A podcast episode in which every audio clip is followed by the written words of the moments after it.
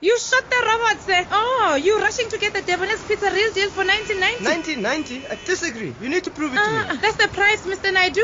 nineteen ninety. Hey, Chineke, this guy doesn't know that the real deal is nineteen ninety. Oh, shame. I hope you're not joking. I'm recording this. Oh, my father never heard me on radio before. It's not a joke. Believe it. The Debonair's Pizza Real Deal. Available in chicken and cheese or bacon and cheese for only nineteen ninety. Debonair's Pizza. Try something amazing.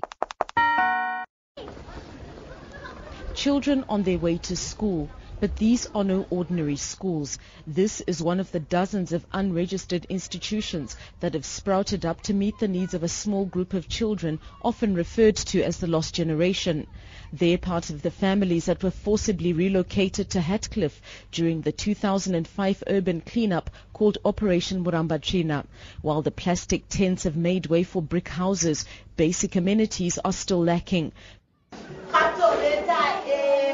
Classes at this school are held in two cramped neighboring houses. Headmaster Kurai Sikistano. The main goal is to try and transform our school kids who are from poor background, especially in Hatcliffe. The, most of uh, our students are very poor, so we are trying to transform them so that they have a better future. Authorities are trying to encourage the schools to register with the ministry. This mother says standards are not enforced and actually they don't exist, and it's obvious, but we send them there because it's better than them staying here at home. She says we have two government schools in the area and it's impossible to secure a place. So this is the only option that's available to us. The United Nations says despite the social challenges caused by Zimbabwe's economic crisis, because the country has not only met the M D Gs regarding access to primary education, but that it remains Africa's primary education flagship. United Nations resident coordinator Bishaw Parajuli. Almost like ninety-four, ninety-five percent uh, in terms of uh, primary school enrollment. The textbook availability, uh, pretty well, I think probably is the highest in Africa.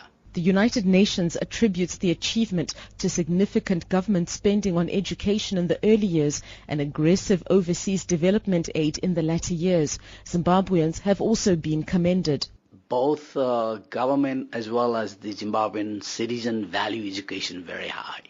They might eat less, but they want to really invest uh, in, in education, which is really fantastic. Be the typical ones that elevate believe that in their small, unrecognized way, they too have contributed to the M D Gs. Schools might not be the typical ones that elevated Zimbabwe to the top of Africa's literacy levels, but what they've done is they've given parents an option to keep some of these children in school that might otherwise have dropped out.